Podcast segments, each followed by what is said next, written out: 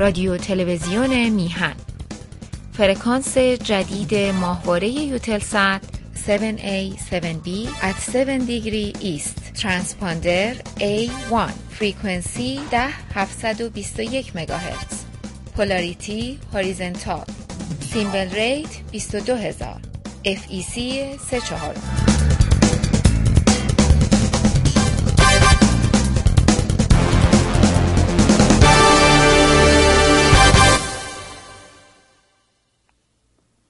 با درودی دوباره خدمت یکایک شما خوبان و نازنینان، سعید بهبانی هستم. در این روز جمعه ساعت پایانی برنامه‌های هفتگی تلویزیون میهن رو همراه شما خوبان و نازنینان پی میگیریم. امروز هم 6 مرداد ماه هست و 28 ماه جولای. تابستان گرمی است و بهار این گرمای آزاردهنده خیلی روی این سیاست مداران میگه آفتاب کلشو از کار میندازه، یه جوری اینجوریه. ولی بریم یه عذرخواهی بدهکارم به شما. یه دوستی زیبای نازنین ایمیل کرد سریعا که آقا این برنامه‌ای که داری پخش میکنی وسطش آگهی‌های نمیدونم فلانه و بهمانه و حقیقتش من فرصت نکرده بودم که اینو ادیتش کنم، اون تیکه‌ها رو وسطش در بیارم، ولی اصلا همایون خسروی بود. همایون خسروی یادش گرامی، یکی از لژندهای بزرگان موسیقی مملکت ماست. او در خارج کشور خیلی کار کرد ولی آدمی بودش که اهل هیاهو و سرصدا و اینا نبود. نوازنده ویولنسل بود، از بچه های هنرستان موسیقی و بعد به دانشگاه تهران رفت، رشته موسیقی رو در دانشگاه ادامه داد و جز چیره دستان ویولنسل بود. در اینجا هم خیلی در این زمینه ها کار کرد، کوشش کرد، شاگردایی رو تربیت کرد و یک برنامه تلویزیونی هم داشت و قرار بودش ما با همدیگه یه سری کارهای دیگه ای رو انجام بدیم که متاسفانه کرونا امان نداد و کرونا اون رو از ما گرفت. بعد در کنارش جمشید علی مراد بود. جمشید علی مراد هم جزو آوانگاردهای موسیقی پاپ ایرانه و به ها مثال تور ماهیاش یه آهنگی بودش که تو سالهای 40 ورد زبون همه جوانا بود و به حال جزء بزرگان موسیقی پاپ و جزء پیشگامان و پیشتازان موسیقی پاپ بود. به حال عذرخواهی میکنم بابت اون آگهی‌هایی که بیمورد وسط برنامه پخش شد، ولی هدفم همونطور که عرض کردم در حقیقت قدردانی از این دو بزرگ بود. اما جمعه است و این ساعت باید بریم خدمت آقای آلبرت بوتساز، دوست بسیار خوب هممون، نازنینی که این فرجه رو در اختیار ما قرار میده تا از تجربه و دانشش بهره ببریم. ایزه در طرف خودم شما خوبان و نازنینان به این دوست قدیمی یک سلام بلند بالا بکنم و سپاسگزار از مهر و حضورش در برنامه. آقا سلام میکنم به شما. با درود به شما و یکایک بینندگان و شنوندگان تلویزیون میهن در آمریکا، اروپا، سراسر دنیا، به خصوص در ایران عزیز و هر جای دیگری که صدای ما رو میشنوند. اشاره کردین شما به هوای گرم. خب این مسئله تقریبا الان گریبان گیر همه جای دنیا هست.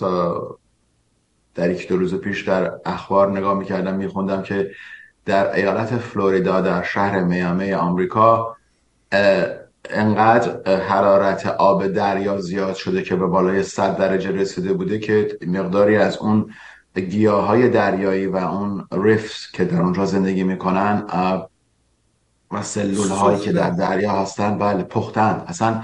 یعنی حالا اون امروز اگر این گرما وجود داره یا چند وقت دیگه هوا خنک میشه، ولی تأثیر بسیار زیادی به روی زندگی این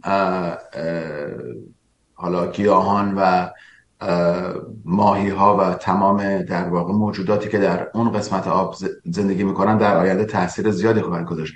در حال این مسئله گرم شدن هوا، تغییرات اقلیمی، مسئله بسیار بسیار به نظر من جدیه و ما هم میبینیم که دنیا از این مسئله داره رنج میبره، ولی تمامی اینها به خاطر، حالا از نظر من نه مدرکی دارم در اینجا، فقط مطالعاتی که کردم میتونم این نظر رو بدم.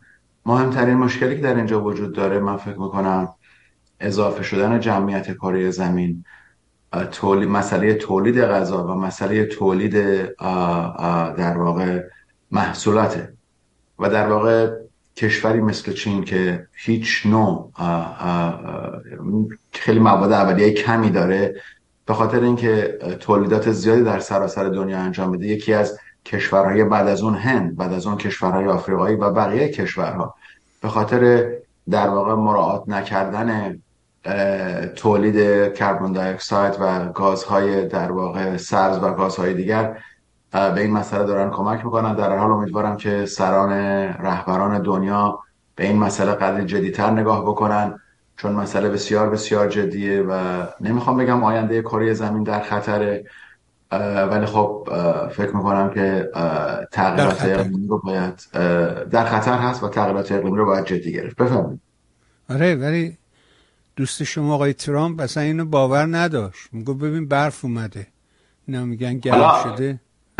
حالا شما از اینکه میگین دوست بنده آقای ترامپ که اصلا نیستن دوست من، حالا اگرم بودن بد نبود، بعد میشه کاش که دوست من بود، بعد دوستش ترامپ. ایشون که میدونید که یک مورد یک اتهام دیگه هم قرار گرفتن و در ضمن اتهامی که چی بود این راستی، این که پریشب گفتن، این هی تکرار همونه، این چیز جدید که نه، میگن اسناد نگه داشته. خب میدونید اسناد نگه، حالا این چیه؟ این جدیده چی بود؟ مسئله که در اینجا وجود داره، حالا غیر از اون 6 ژانویه 2020 که میخوان بر علیه آقای ترامپ اون شکایتنامه بیاد بیرون، اشکالی که در اینجا پیش اومده اینه که یکی از حالا همکار که نه، کسی که متصدی اون منزل در مارالاگو بوده، به نظر میرسه که به دستور آقای ترامپ یک مقداری از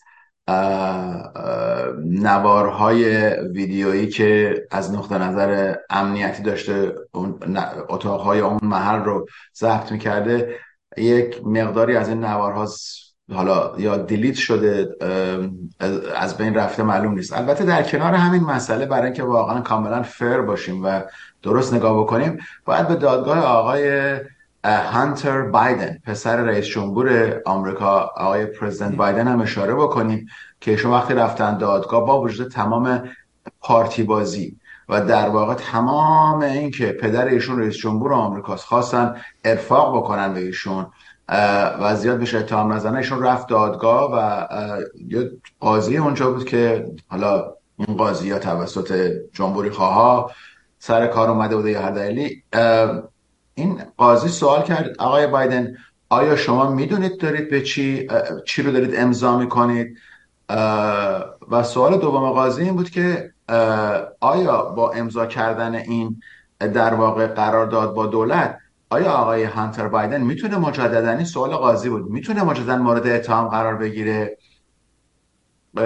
در واقع دادستان میگه بله. در اینجا وکیل آقای هانتر بایدن اعتراض میکنه، میگه خیر، برداشت ما اینه که ما این قراردادو که امضا میکنیم به هیچ وجه نمیتونن آقای هانتر بایدن رو مجدداً مورد تعقیب قانونی قرار بدن به خاطر حمل اسلحه، مسائل مالیاتی و مهمترین قسمتش جایی بوده که ایشون چون از کشور اوکراین، از یک شرکت دفاع میکرده یا رپرزنت میکرده، نمایندگی میکرده، بس خودش رو به عنوان مأمور لابی یک کشور دیگه معرفی بکنه و در اینجا بود که همه چیز به هم ریخت و آقای هانتر بایدن گفتن که خیر، من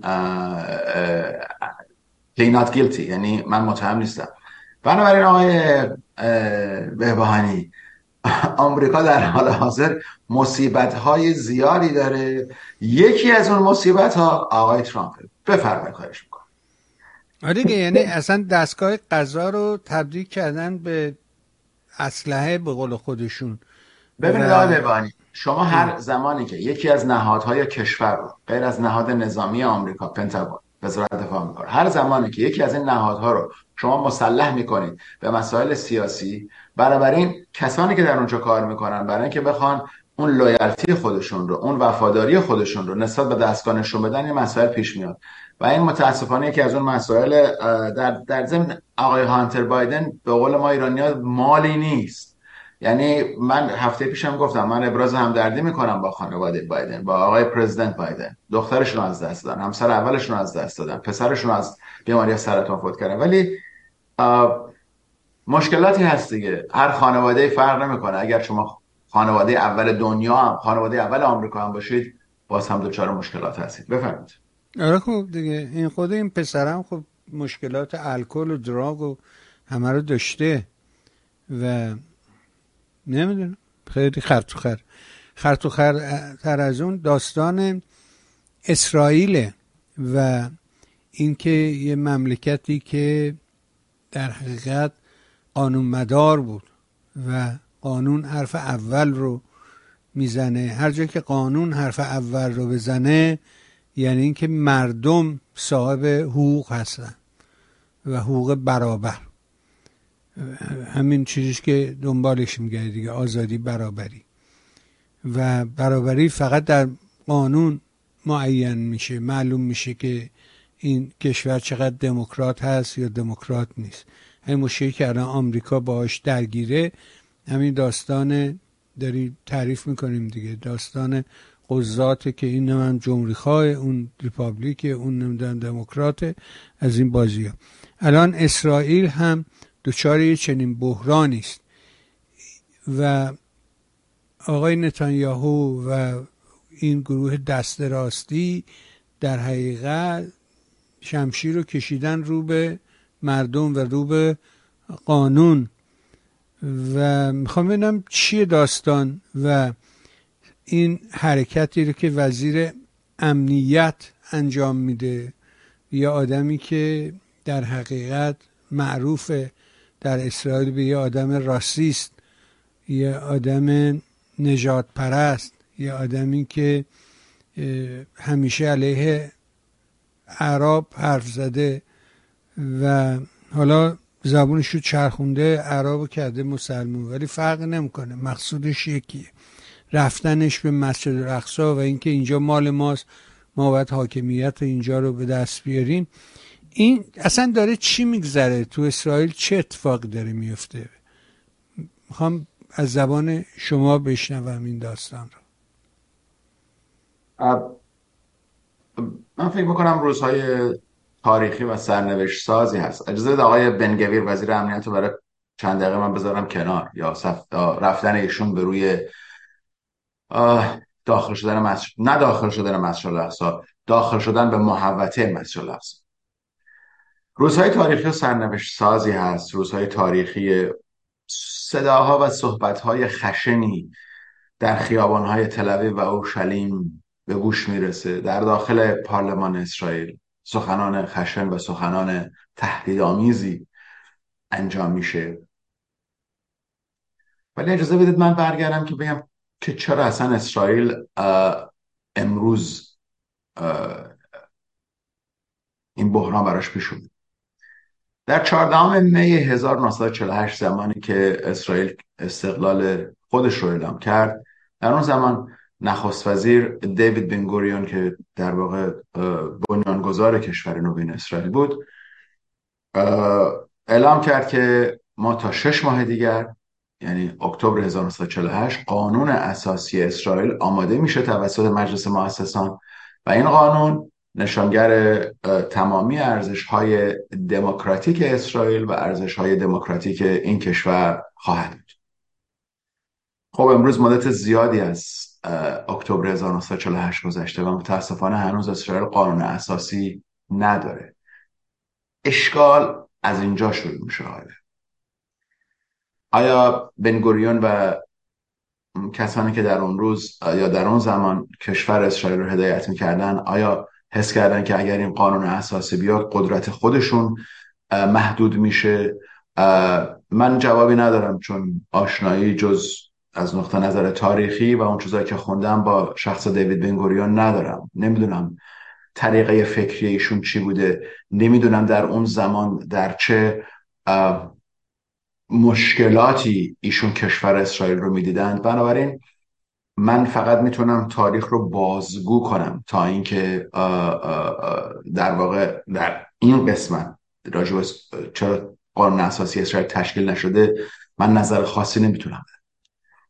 ولی در تاریخ معاصر اسرائیل از یک بحران وارد یک بحران دیگه میشه و این نشانگر نداشتن اون قانون اساسی و کمبود در واقع تصمیم گیری رهبران فعلی اسرائیل هست، چون نمیخوان این قانون اساسی حالا به هر دلیلی درست بشه. بنابراین اون قانون اساسی که من صحبت میکنم یا به طور کلی قانون یک خط کنترلی هست بین در واقع سیاست دولت و سیاست دادگاه. آیا میخوایم این صحبت رو بکنیم که اسرائیل اگر نتانیاهو و گروه دست راستی ها پیروز بشن آیا دموکراسی اسرائیل از بین رفته؟ من چنین چیزی رو نمیبینم. من بارها در این برنامه دیگر گفتم اسرائیل احتیاج داره قوانینش رو عوض بکنه، ولی طریقه که آقای نتانیاهو دارن این کار رو انجام میدن از نظر من اشتباهه و از نظر خیلی. باور من بر اینه که با تغییر یک قانون، دو قانون یا سه قانون دموکراسی از بین نمیره. باور من بر اینه که ارزش‌های دموکراتیک یک کشور ممکنه دوچار لغزش بشه با یک قانون، ولی از بین نمیره. این هفته بسیار مشکلی بود برای شهروندان اسرائیل. تظاهراتی از در داخل تل‌آویو، در اورشلیم و راهپیمایی از تل‌آویو به اورشلیم انجام شد و اومدن و در اون روز دوشنبه که قانون در واقع ما به انگلیسیش میگن reasonableness، حالا به فارسی ما اینو معنی میکنیم قانون معقولیت یا قانون غیر منطقی، بدین معنی که دادگاه نمیتونه به طور غیر منطقی لایحه‌ای رو که دولت میذاره از بین ببره. تمامی این جنگ آقای بهبان، حالا دخالت‌های ارتش در سیاست که آقای نتانیاهو این مسئله رو کاملا کنار گذاشتن و گفتن که ارتش نباید، نهاد ارتش نباید در سیاست دخالت بکنه. اون یک مسئله که آقای نتانیاهو اینطور میبینن، برای اینکه مدل ارتش و مدل سیستم نظامی اسرائیل یک ارتش مردمیه. ارتشی نیست که در واقع خب پول میگیرن کار میکنن، شکی درش نیست، ولی به طور داوطلبانه انجام نمیشه. باید شما وقتی به سن 18 سالگی میرسین باید وارد ارتش بشین. بنابراین حالا یا سیستم غیر در واقع داوطلبانه یا هر سیستمی که هست، این سیستم برای کشور اسرائیل در این منطقه شلوغ، در این منطقه در واقع که کشور اسرائیل هست فعلا داره کار میکنه. اما اگه به جزئیات این مسئله بخوایم نگاه بکنیم، من فکر میکنم که این تغییرات توسط دست راستی ها ایجاد شده شکاف رو بیشتر بین سکولارها و در واقع که سکولارها از اصحاب میانه رو و چپ اسرائیل هستند خیلی بیشتر داره میکنه با احزاب دست راستی. لازم به اشاره است که حزب لیکود به رهبری آقای نتانیاهو هم یک حزب سکولار هست، یعنی حزب مذهبی، دست راستی مذهبی نیستن و در واقع تغییراتی که گروه های مذهبی میخوان در اسرائیل انجام بدن، گروه های مذهبی و در واقع مذهبی دست راستی میخوان انجام بدن اینه که قوانین رو میخوان در اسرائیل وضع بکنن، یعنی از طریق پارلمان قوانین رو میخوان وضع بکنن که اجازه بده به گروه های مذهبی اون کاری رو که میخوان انجام بدن. من لحظه پیش اشاره کردم که سیستم نظامی اسرائیل ارتش مردمی اسرائیل،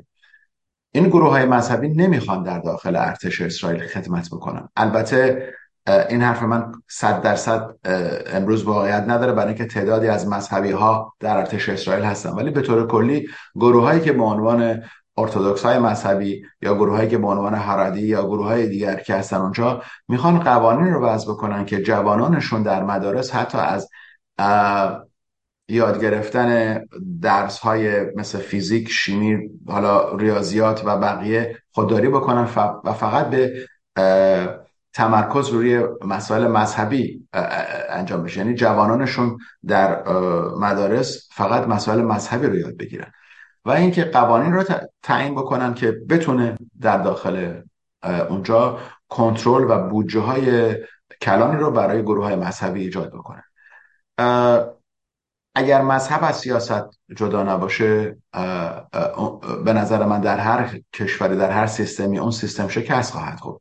امروز یکی از رمزهای موفقیت کشور آمریکا، کشور ایالات متحده آمریکا، قانون اساسی این کشور و جدایی مذهب از سیاسته. قانون اساسی آمریکا آزادی بیان، آزادی مذهب، آزادی صحبت رو داده، ولی میگه که مذهب با سیاست باید جدا بشه و اون چیزی بود که در اروپای قرن 15، 16 و 17 دیدیم که چه کشتاری کرد. دیدیم که در انگلستان نزدیک به 307 سال کاتولیک ها و پروتستان ها اون کشتار رو با هم دیگه داشتن و نزدیک به 300 سال، 307 سال در ایرلند بین انگلستان و ایرلندی ها چه جنگ ها و چه کشتاری شد. بنابراین تمامی اینها نشانگر و اجازه بدید بگیم جمهوری اسلامی که زمانی که مذهب بیاد در داخل سیاست اشکالات زیادی به پیش میره. من اشاره کردم به این سه قانونی که آقای نتانیاهو میخوان عوض بکنن یا در نظر دارن عوض بکنن. این سه قانونی که دولت دست راستی آقای نتانیاهو میخواد عوض بکنه، یک، من برابرش اشاره کردم که قانون معقولیت یا قانون غیر منطقی reasonableness law و این اجازه میده که دولت روز دوشنبه اینو لایحه رو جلو آورد که جلوی دادگاه عالی اسرائیل رو بگیره که نتونه به طور غیر منطقی قوانینی که و لایحه‌ای که دولت تصویب می‌کنه به هم بریزه. دومین قانونی که گروه دسترسی ائتلاف دولت آقای نتانیاهو میخوان عوض بکنن انتخاب قضات هست. امروز اکثر قضات در دادگاه عالی اسرائیل که 9 نفر هستن از قضات لیبرال سکولار هستن و خب اینجا نکته آقای نتانیاهو درسته که هیچ ایدئولوژی فکری، منظور سکولارها، نتونن به در واقع عقاید و ایدئولوژی دولت وقت جلوی اون ایدئولوژی و جلوی اون حرکات رو بگیرن. قانون سومی که میخوان عوض بکنن، شاید حالا من فکر میکنم به اهمیت این دو نباشه، ولی در واقع میخوان جلوی قدرت دادگاه عالی رو بگیرن که نظریات دولت رو رد بکنه. بهش میگن striking the laws. بدین معنی که اگر دولت میخواد طرحی رو پیاده بکنه، لایحه‌ای رو پیاده بکنه، دادگاه عالی اسرائیل وقتی که شکایت میبرن به دادگاه عالی اسرائیل، درست همون سیستمی که در آمریکا هست و آقای نتانیاهو در صحبتشون گفتن آیا آمریکا دموکراسی نیست؟ قضات عالی آمریکا رو چه کسی انتخاب میکنه جز رئیس جمهور؟ بنابراین من فکر میکنم در اینجا، در این بحرانی که اسرائیل هست، یک مسئله نزدیک شدن افکار بین افکار سکولار بین افکار در واقع مذهبی میتونه این مشکلات رو حل بکنه. من فکر میکنم این تظاهرات در داخل اسرائیل پایان نخواهد گرفت، برای اینکه بنیانگذاران کشور اسرائیل اکثرا از کشورهای کمونیستی و سوسیالیستی اون زمان، منظورم دهه 1940 و 45 مهاجرت کرده بودن و یک ایدئولوژی زندگی مشترک کاری و همونطوری که در داخل اسرائیل اون مزرعه‌های اشتراکی که به عنوان کیبوتسیم هست، در اونجا میتونید سمبل این مسئله در واقع تفکر سوشیالیستی رو در اونجا ببینید. بنابراین وقتی که اون تعداد با اون ایدئولوژی فکری اومدن جلو، تا 1967 هیچ مسئله‌ای در اشکالی وجود نداشت. بعد از شکست اعراب در 1967 و تصرف خیلی از سرزمین‌ها و به خصوص کرانه رود غربی اردن و شاید میتونیم بگیم هجوم یا در واقع تزریق افراد مذهبی، منظورم از ارتودکس های یهودی وارد شدن آنها به کشور اسرائیل قدری نقشه اون بافت در واقع سیاسی اسرائیل و اجتماعی اسرائیل رو عوض کرد و در سال 1975 یا 6 بود دیدیم که اولین دولت دست راستی اسرائیل به رهبری مناخم بگین تشکیل شد و از اونجا به بعد بود که سکولارها و دموکراتها سکولارها و احزاب میانه رو و چپی نتونستن در داخل اسرائیل قدرت آنچنانی به دست بیارن. بنابراین اینای مشکلاتیه که در داخل اسرائیل باید حل بشه.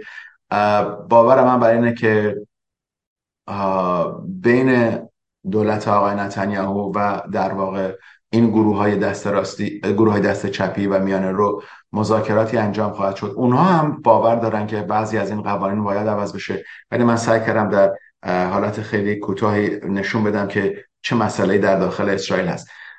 من فکر نمی‌کنم دموکراسی اسرائیل در خطره، ولی باور بعضی از شهروندان اسرائیل، باور بعضی از مخالفان آقای نتانیاهو در داخل در واقع مجلس اسرائیل این هست که دموکراسی اسرائیل در خطره. در پایان یه نکته دیگر هم من اشاره بکنم و اونه که این اصلاحات قضایی امروز تفرقه شدیدی در جامعه اسرائیل پیش آورده که اون مسئله امروز داره به ارگان‌های مهمترین ارگانی که نهادی که در داخل اسرائیل وجود داره ارتش اسرائیل است با اونجا داره سرایت میکنه و این مسئله‌ایه که من فکر میکنم در منطقه جور دیگری داره دیده میشه. بفرمایید.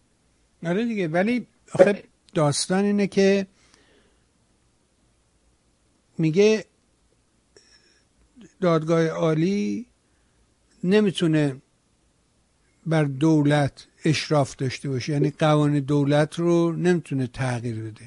اینجاست که میگن که خب اگه دولت یه قانونی گذاشت و برخلاف بود و هیچ کس نتونه اون قانون رو تغییر بده، خب این حقوق ضایع کرده، که حقوق مردم ضایع شده است که. ولی من فکر میکنم با توجه به این شرایط که هست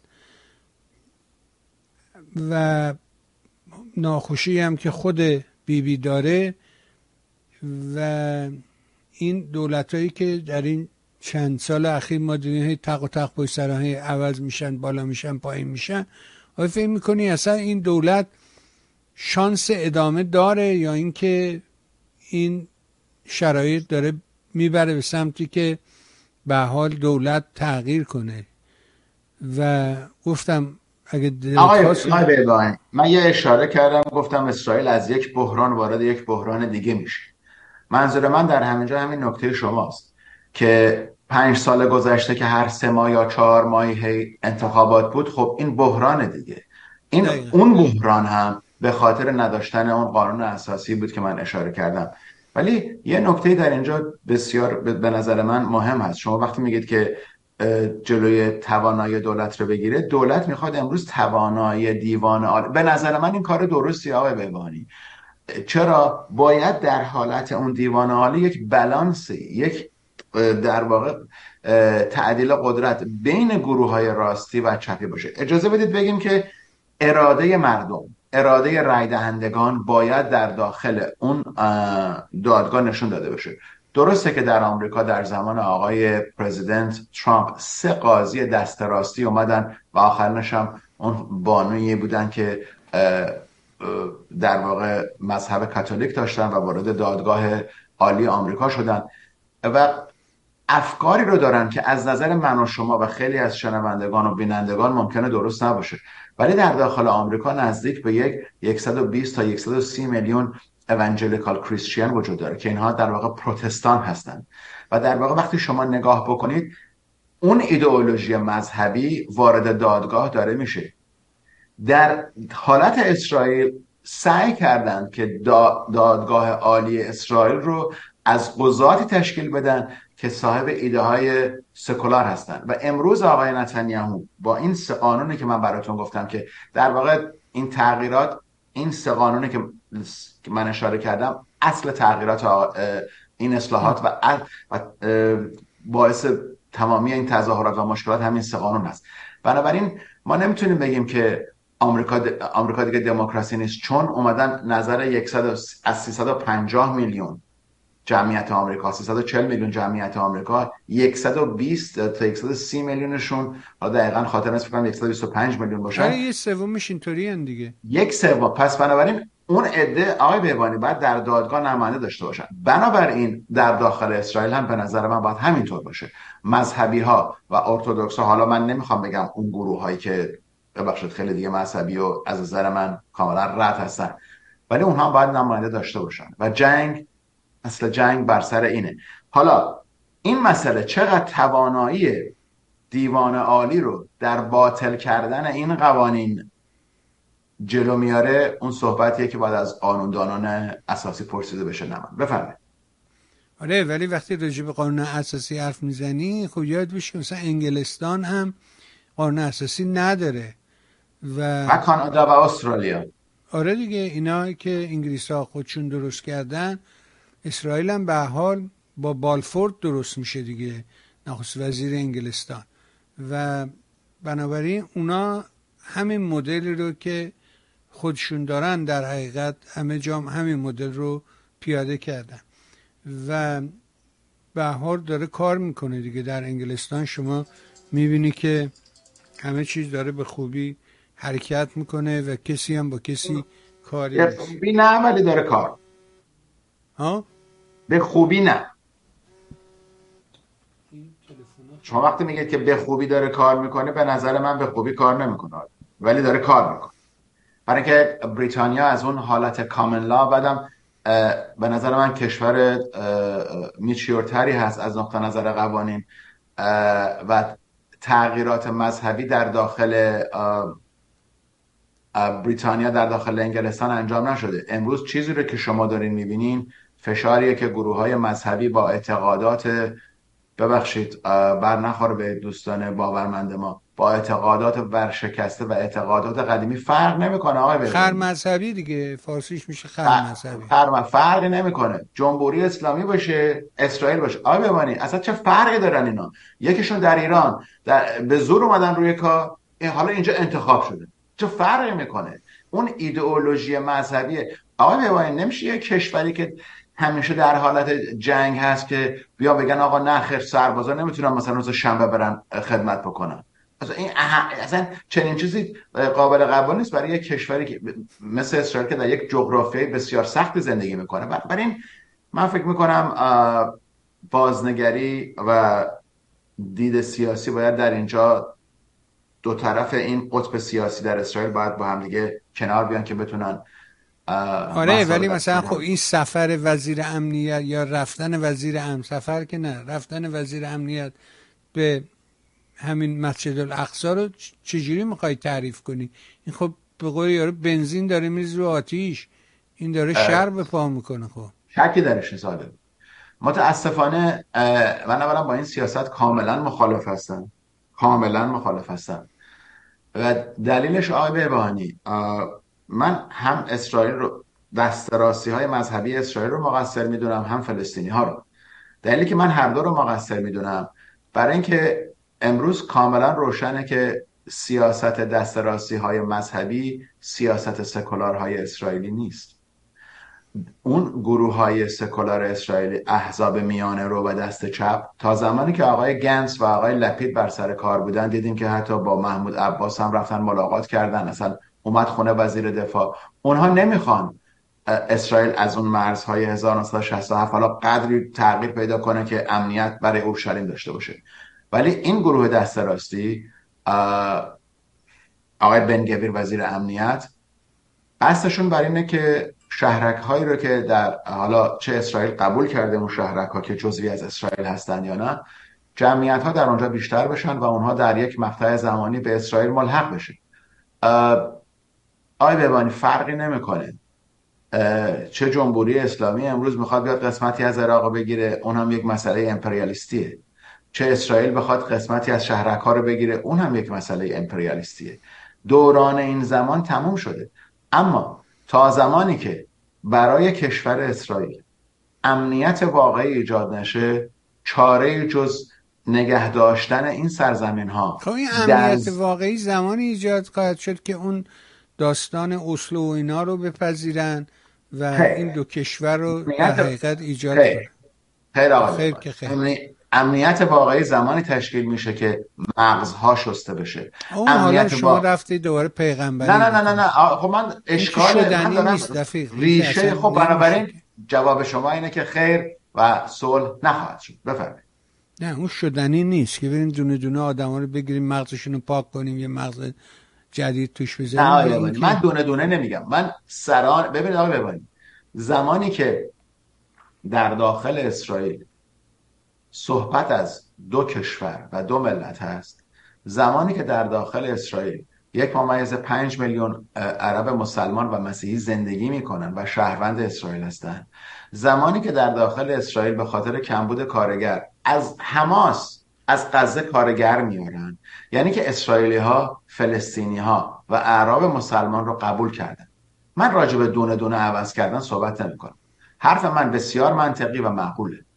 بدین معنی که من میگم رهبران کشورها، رهبران فلسطینی باید در مدارسشون بیان و قبول بکنن که کشور همین میشه دیگه. درست میگی دیگه، یعنی حکومت ها بایستی که این کار کنن. مردم که نمیتونیم بریم مردم. حکومت ها هستن شکل رو تغییر بده.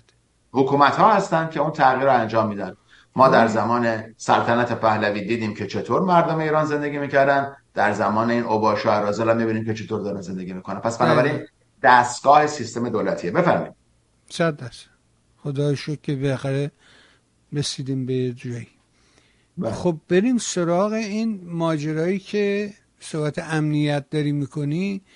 الان این لشگر امام حسین راه انداختن، یعنی بعد از این که بالاخره حزب الله تن نداد، لبنان تن نداد به اینکه وارد جنگ بشه با اسرائیل، حالا از طریق سوریه میخوان این جنگ رو راه بندازن.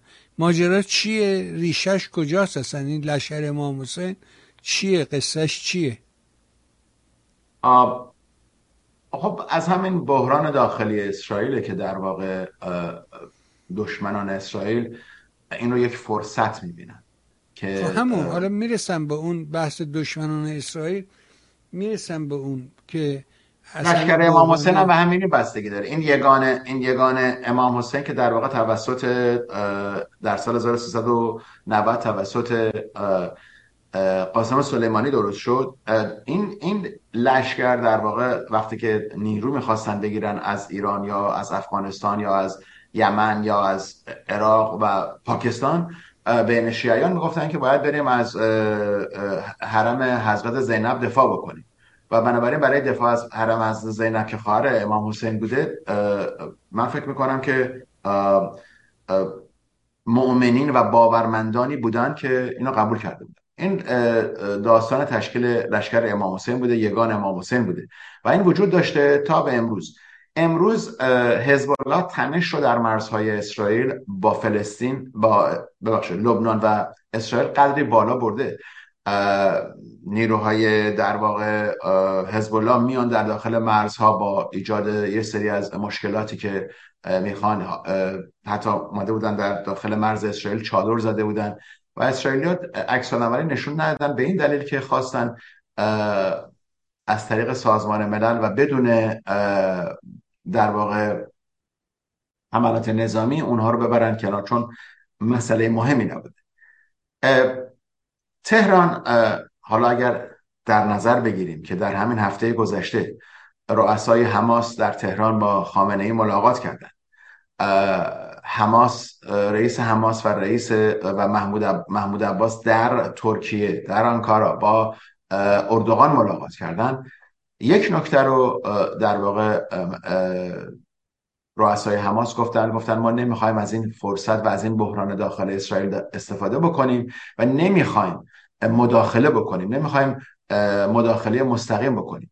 حالا من دقیقاً متوجه این مسئله نیستم که منظورشون از مداخله مستقیم پرتاب موشک هست، دخالت‌های دیگری هست، ولی باور من بر اینه که اونها متوجه شدن که این بحران داخل اسرائیل مسئله نیست که بخوان دخالتی بکنن و بخوان ارتش اسرائیل رو تست بکنن که آیا در این زمانی که بحران داخلی هست و تعدادی از رزرویست ها که در داخل ارتش اسرائیل هستن و در داخل نیروی هوایی اسرائیل اعلام کرد که ما دیگه نمیخوایم خدمت بکنیم اگر این قوانین اصلاحات غذایی به تصویب برسه، یعنی بقیه‌اش. بنابراین امروز جمهوری اسلامی سپاه قدس رو مسئول کرده که این لشگر امام حسین، یگان امام حسین رو در داخل سوریه تقویت بکنه، به حالتی که از داوطلبانی که از داخل عراق و پاکستان و افغانستان و یمن و بقیه کشورهایی که جمهوری اسلامی نفوذ داره تعداد اینها رو زیاد کردن و این یگان براشون یه سری از این موشک‌های در واقع پهپادهای که از در روسیه داره استفاده میشه برای اینها فرستادن، سلاح‌های تهاجمی برای اینها فرستاده شده، سلاح‌های فرستاده شده که قدرت تخریبی بالا داره و دستگاه‌های اطلاعاتی اسرائیل از این مسئله نگران هستند که جمهوری اسلامی متوجه شده که نصرالله با تمام صحبت‌هایی که میکنه تصمیم نداره که با اسرائیل درگیری ایجاد بکنه. البته دلایل نصرالله قدری متفاوت هست، یک مسئله اقتصادی لبنانه که بسیار خرابه، دوم این که به طور غیر مستقیم قراردادی بین اسرائیل و لبنان امضا شده که بتونن از اون معادن گازی که در سوال لبنان هست گاز استخراج بکنن و با صادرات اون گاز بتونن در واقع اقتصاد لبنان رو بهتر بکنن. پس این نتیجه گیری رو میتونیم انجام بدیم که در واقع نصرالله و حزب الله دنبال این مسئله هستن که در یک مقطع زمانی دیگری با اسرائیل درگیر بشن. خود ارتش اسرائیل و رهبران نظامی اسرائیل هم این تذکرات و در واقع هشدارها رو پشت سر هم میدن که درگیری با حزب الله پیش روه. اما در کنار این، زمانی که این یگان لشکر امام حسین درست شده، به نظر میرسه که با وجود اینکه این یگان با تایید و پشتیبانی اسد و نیروی نظامی سوریه تشکیل شده، به نظر میرسه که این نیرو تحت کنترل مستقیم سپاه قدس و ارتشیان سوریه هستند. این کنترل، حالا این یک نیروی رزمی چند ملیتی هست، ولی اون تشویقی رو که جمهوری اسلامی به در واقع حزب الله کرده نتونسته براش نتیجه رو که میخواد ایجاد بکنه. چند روز پیش حالا در خبرها آمده بود که از کرانه رود غربی اردن، از شهر جنین هم موشکی به طرف آبادی هایی که ما راجبش صحبت کردیم پرتاب شده.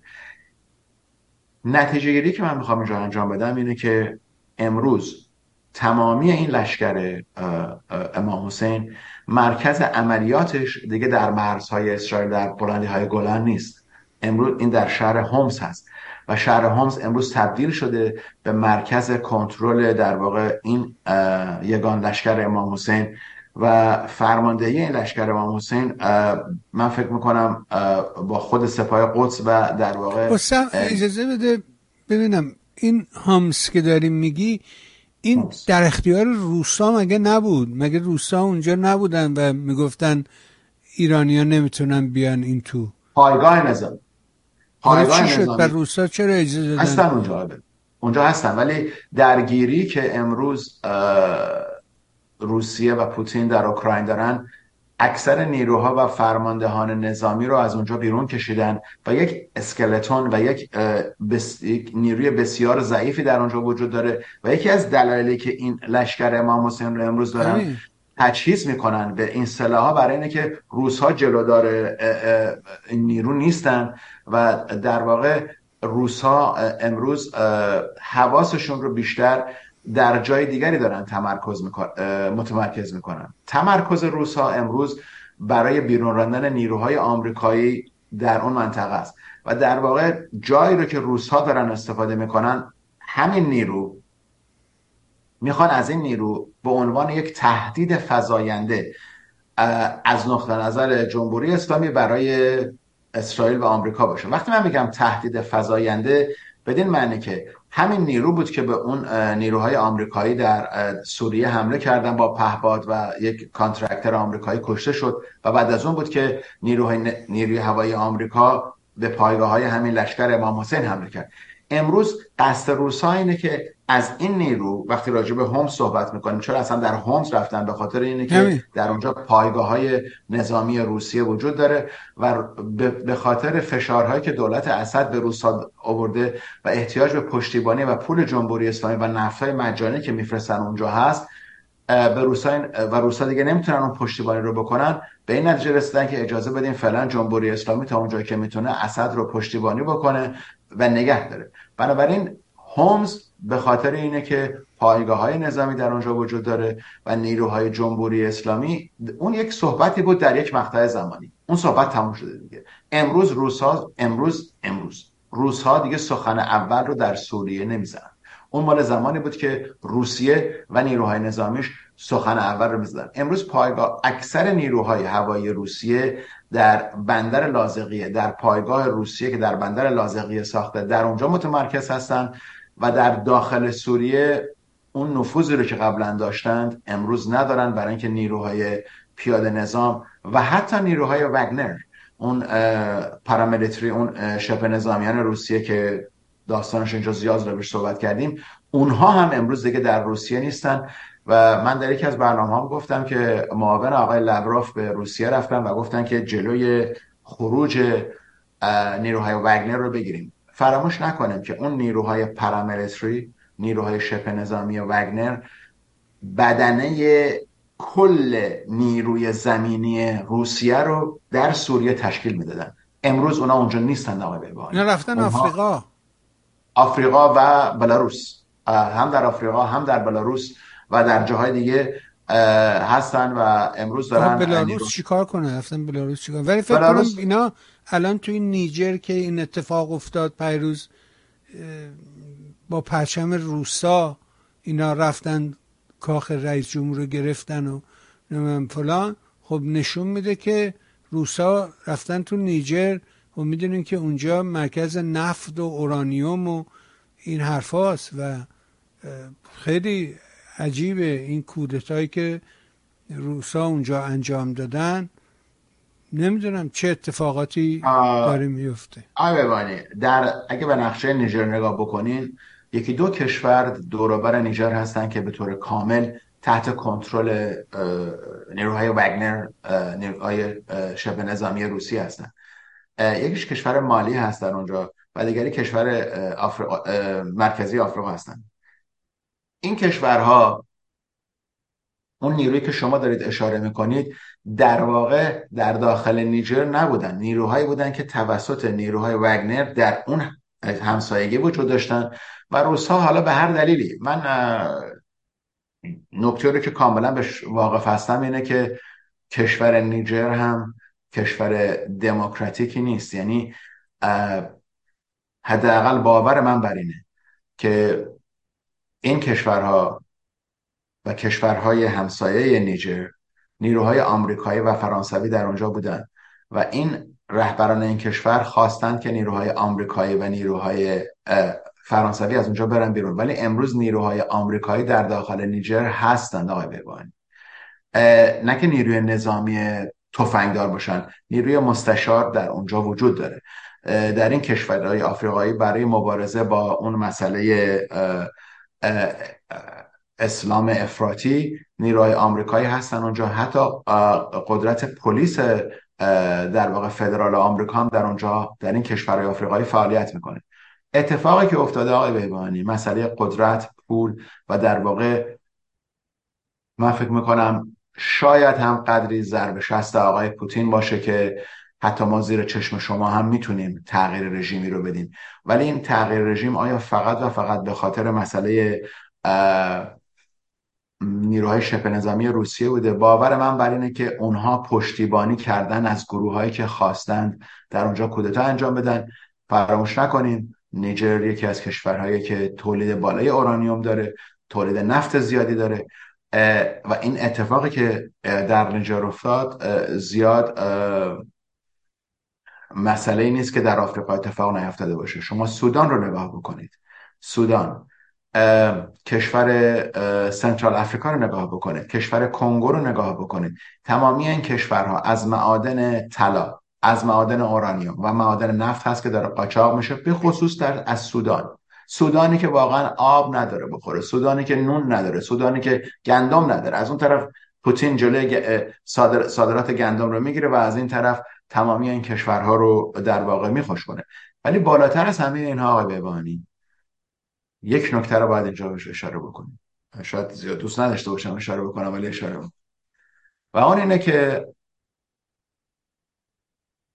جنگ بزرگتری در صحنه جهانی وجود داره و اون جنگ سردیه که بین آمریکا و چین وجود داره. امروز چینی ها در کجا هستند که احتیاج به مواد اولیه دارن؟ درسته من گفتم وگنر، درسته گفتم روسا، ولی تمام روس ها و گروه وگنر کنترل نمیکنن تمام این معادن رو. کجاست؟ چه قاره هست که چینی ها بیشتر فعالیت دارن غیر از آمریکای جنوبی؟ آفریقا. بنابراین شما این دید رو داشته باشید که در آینده بسیار نزدیک در بعضی از دیگر از کشورهای آفریقایی هم این کودتاها انجام بشه و به هم ریختن این وضع هم میتونه به نفع چین باشه، هم میتونه به ضرر چین باشه، هم میتونه به نفع آمریکا باشه، هم میتونه به ضرر آمریکا باشه. ولی من نمیتونم در اینجا این صحبت رو ناتمام بذارم که تمامی هم شاید نقش وگنر و روس ها نبوده، برای اینکه دولت هایی که همکاری نمی کنن، دولت هایی که نمیخوان نیروهای آمریکایی یا نیروهای فرانسوی در اونجا باشن، دولت هایی نیستن که بتونن سر کار بمونن. بنابراین برنامه هایی هست، نقشه هایی هست که شاید بخوان دست و پای چینی ها رو در اونجا یه مقدار جمع و جورتر بکنن. در آینده نزدیک خواهیم دید که این مسئله تا چه اندازه میتونه در کشورهای آفریقایی ریشه بدونه. بفهمید جالبه. ولی میگفتش که نیجر جزء محمد بن سلمان داره بهش فشار میاره که با اسرائیل رابطه برقرار کنه، یعنی برن جزء پیمان ابراهیم بشن و نمیدونم با این کودتایی که اتفاق افتاد بعد اونجا اون تکلیف اون چه خواهد شد. رابطه دو فاکتو وجود داره آقای بهبانی. منظورم چیزی که شما اشاره دارید میکنه اینه که محمد بن سلمان میخواد رابطه باز دیپلماتیک داشته باشه، ولی امروز رابطه، حالا همون رابطه که عربستان سعودی با اسرائیل داره، نیجر هم با اسرائیل داره، رابطه پنهانی. بفرمایید. آره نه، میگه داره تلاش میکنه که اصلا بیاره بکنه جزء پیمان ابراهیم، یعنی همون داستان به رسمیت شناختن اسرائیل رو و اینکه به حال سفارت را بندازن و کارشون، یعنی رسمیت پذیرفتن اسرائیل. همین تای داستان. بذار برگردم به این موضوعی که اشاره کردی، دشمنان. الان اتفاقی که تو اسرائیل افتاده، جمهوری اسلامی خیلی داره روش تبلیغات میکنه و به حال حماسی ها این ور اون ور همه دارن بر این تب میکوبن. این وضعیت خود این جریان رو چجوری تعریف میکنی شما؟ نگاهت به این قضایا چیست؟ خب شما اشاره کردید به اینکه جمهوری اسلامی راجع به این مسئله خیلی صحبت میکنه. بله، من اشاره کردم که سران حماس در تهران بودن و با خامنه ای ملاقات کردن. حالا آیا به خاطر همین مسئله بحران ها بوده که من فکر میکنم بله، دیدار سران حماس از تهران به خاطر همین مسئله بوده. باور نصرالله، باور حماس و باور جمهوری اسلامی بر اینه که اسرائیل داره تکه تکه میشه، اسرائیل داره از هم پاچیده میشه. اون دید دستگاهی جمهوری اسلامیه یا اون دید در واقع ایدئولوژیکه جمهوری اسلامی به این مسئله است. در هر حال نکته‌ای که در اینجا بسیار مهمه اینه که بحران داخلی اسرائیل یک کانونی شده برای اینکه دشمنان اسرائیل به همدیگه نزدیکتر بشن، برای اینکه این بحران تبدیل شده به یک کانون در واقع همیابی و مخالفت با اسرائیل در خاورمیانه. بزرگترین دلیل این مسئله تهدیدهای نیروهای ذخیره نظامی اسرائیل هست که اگر این قوانین سرانجام برسه و تمام بشه، ما از خدمت در داخل ارتش اسرائیل خودداری خواهیم کرد. خب برداشت تهران و دستگاه‌های اطلاعاتی، برداشت حماس و در واقع بقیه سازمان ها اینه که خب اگر این نیروها سرویس خودشون رو ارائه بدن، وقت خودشون رو ارائه بدن، خب نیروی نظامی اسرائیل ضعیف‌تر میشه. شما اگه بخواید نگاه بکنین که حالا نیروی هوایی اسرائیل که میتونیم بگیم 100 جنگنده فعال همیشه داره، چون جنگنده ها همیشه نمیتونن پرواز بکنن. برای همینه که شما وقتی هواپیما میخرین 6 تا هواپیما نمیخرین، 7 نظامی. شما 60 تا هواپیما نظامی میخرین، برای اینکه این هواپیما ممکنه که وقتی که پرواز میکنن بعضیاشون برای 1 ماه، 2 ماه، 3 ماه قابل پرواز نباشن، مورد سرویس قرار میگیرن. بنابراین از 100 هواپیمای جنگی، البته خب نیروی هوایی اسرائیل صاحب هواپیمای بیشتری هست، ولی از 100 هواپیمای فعال جنگی من فکر میکنم اسرائیل چند صد خلبان داره که بتونه از مرزهای خودش دفاع بکنه. امروز تبلیغاتی از جانب تهران داره انجام میشه مثل همیشه که گروه‌هایی که مشتاق نابودی اسرائیلی و دشمنی با اسرائیل هستن را با همدیگه یک اتحاد بیشتری براشون ایجاد بکنه، برای اینکه اتاق فکری تهران بحران اسرائیل رو یک فرصت داره میبینه، فرصتی میبینه که از بقیه گروه ها بخواد نشون بده که اسرائیل وارد یک دوران ضعف، در واقع دورانی داره میشه که ما میتونیم بهش لطمه بزنیم. ولی اگر در یک جلسه 3 ساعته که بین سران حماس، خامنه ای و سران سپاه پاسداران انجام میشه در تهران، آیا فقط این مسئله حمله به اسرائیل بوده یا در واقع تشکیل یک جبهه در مقابل اتفاقاتی که در داخل خاورمیانه داره میفته؟ خب اتفاقاتی که در داخل خاورمیانه میفته نمیتونیم فرستادن سلاح‌های نظامی آمریکا رو به خاورمیانه کنار بذاریم، نمیتونیم از حملات سپاه پاسداران در داخل خلیج فارس و تنگه هرمز نگاه بکنیم که اونها دارن تانکرها رو میدوزدن. تمامی اینها آقای بهبانی ایجاد تنش بیشتر و ایجاد در واقع مسائلیه که تهران امروز داره میبینه که یک فرصتی براش از بحران اسرائیل پیش اومده. در این مسیری که جمهوری اسلامی داره پیش میره، باور من بر اینه که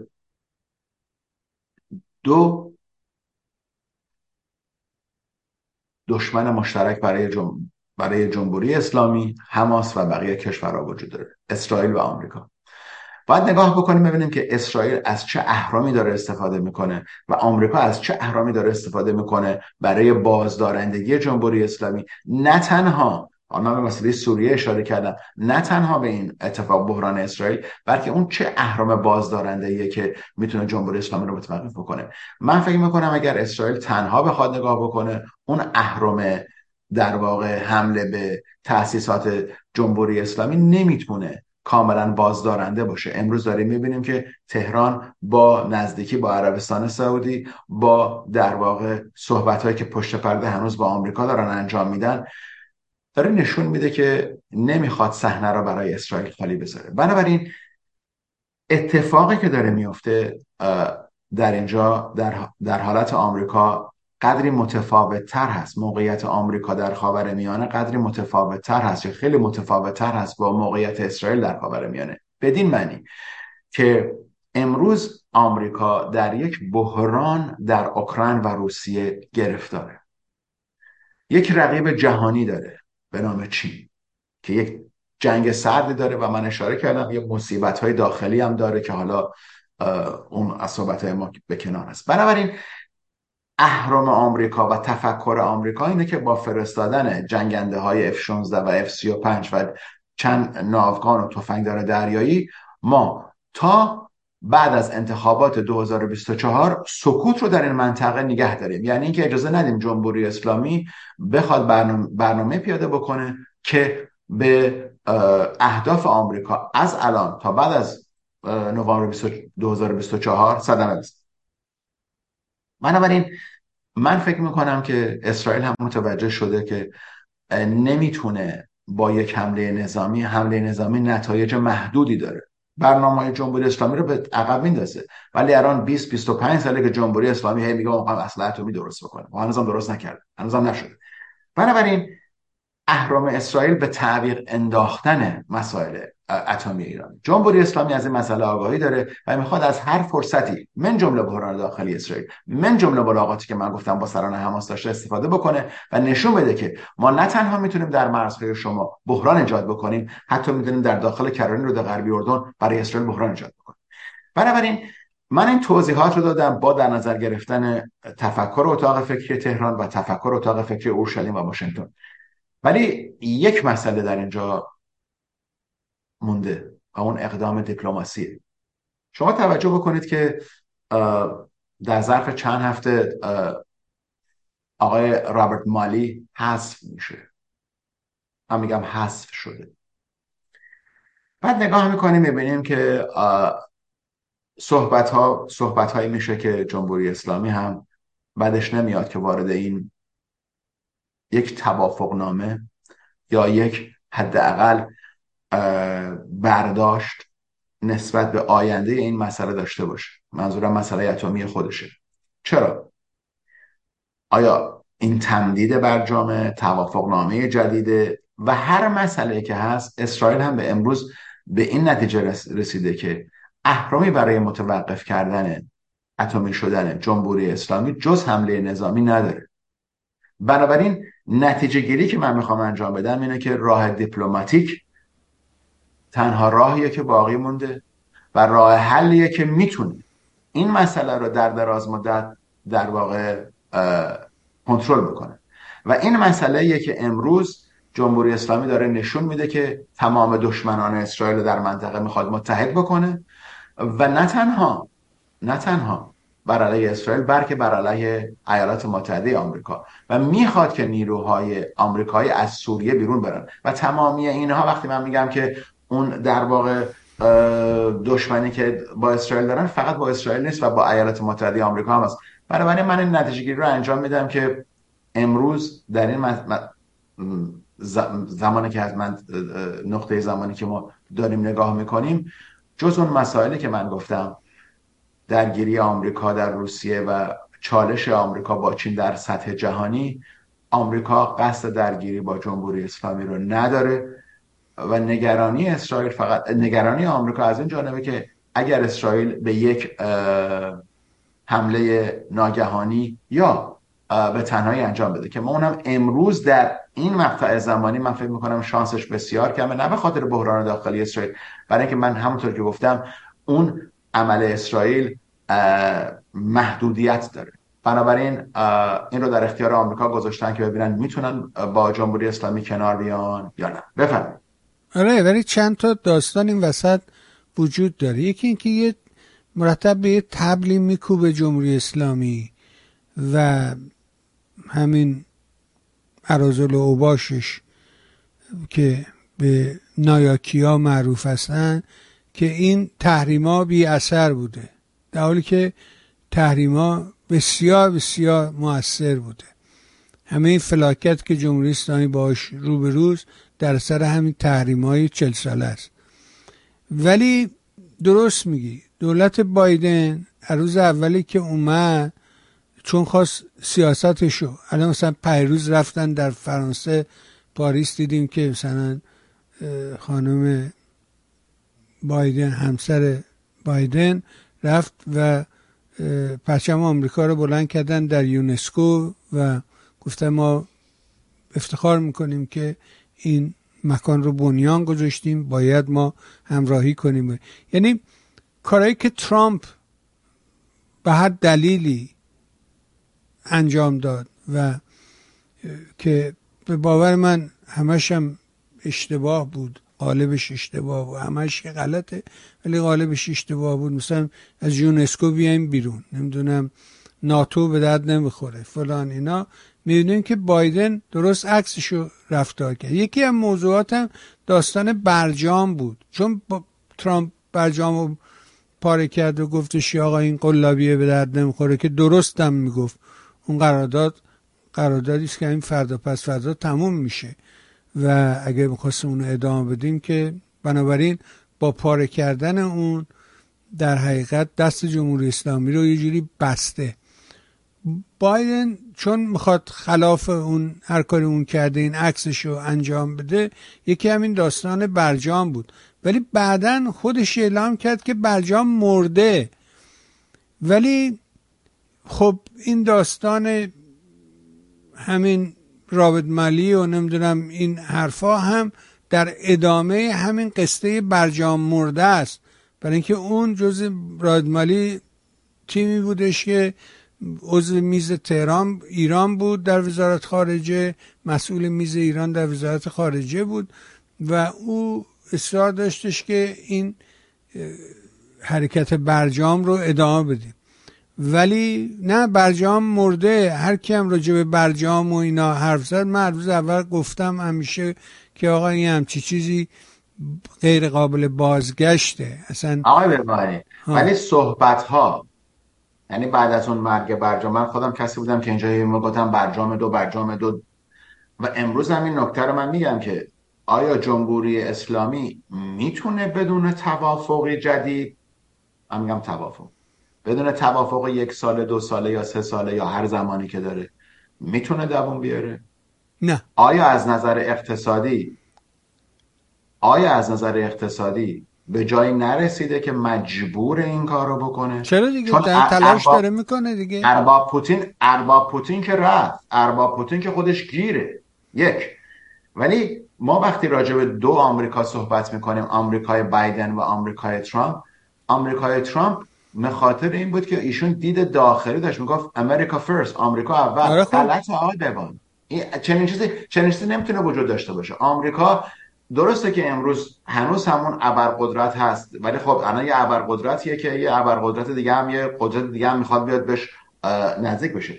ولی من فکر میکنم که اگر رابرت مالی حذف شد، فقط برای دید سیاسی آمریکا بود که به این نتیجه گیری رسید که ما دیگه نمیتونیم اون مسئله برجام رو، چون رابرت مالی جزو کسانی بود که میگفت ما باید برگردیم به این مسئله برجام و در واقع شاید علامتی هم به اسرائیلی ها بود که چون شکی درش نیست، همونطور که میدونید آقای رابرت مالی هم خودشون یهودی هستن، از یک پدر یهودی مصری، مهاجر مصری بودن که با آمریکا میان.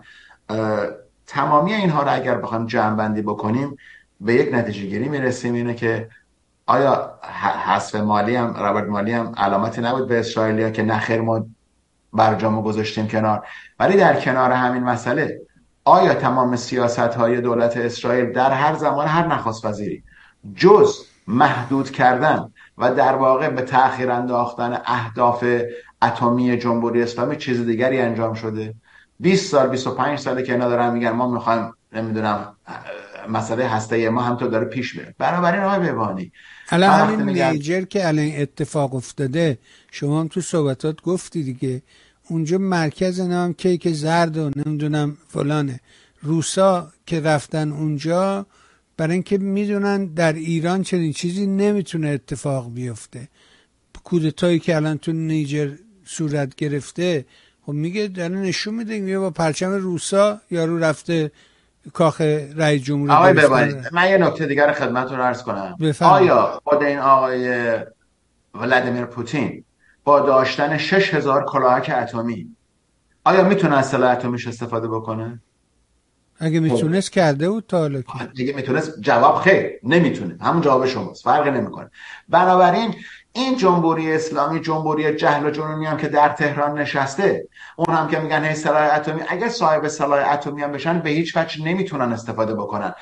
آقای بهبانی، امروز به جایی رسیدیم ما در داخل اوکراین که پوتین دیگه به روزهای آخر این جنگ رسیده، نمیتونه این قدرت رو نداره. دیروز گفتش که این پیشنهاد در این نشستی که با سران آفریقایی داشته، اولا میگه که من چند میلیارد بهتون میدم و بعد چند تن نمیدونم غله به شما میدم و گندم میدم فلان میدم.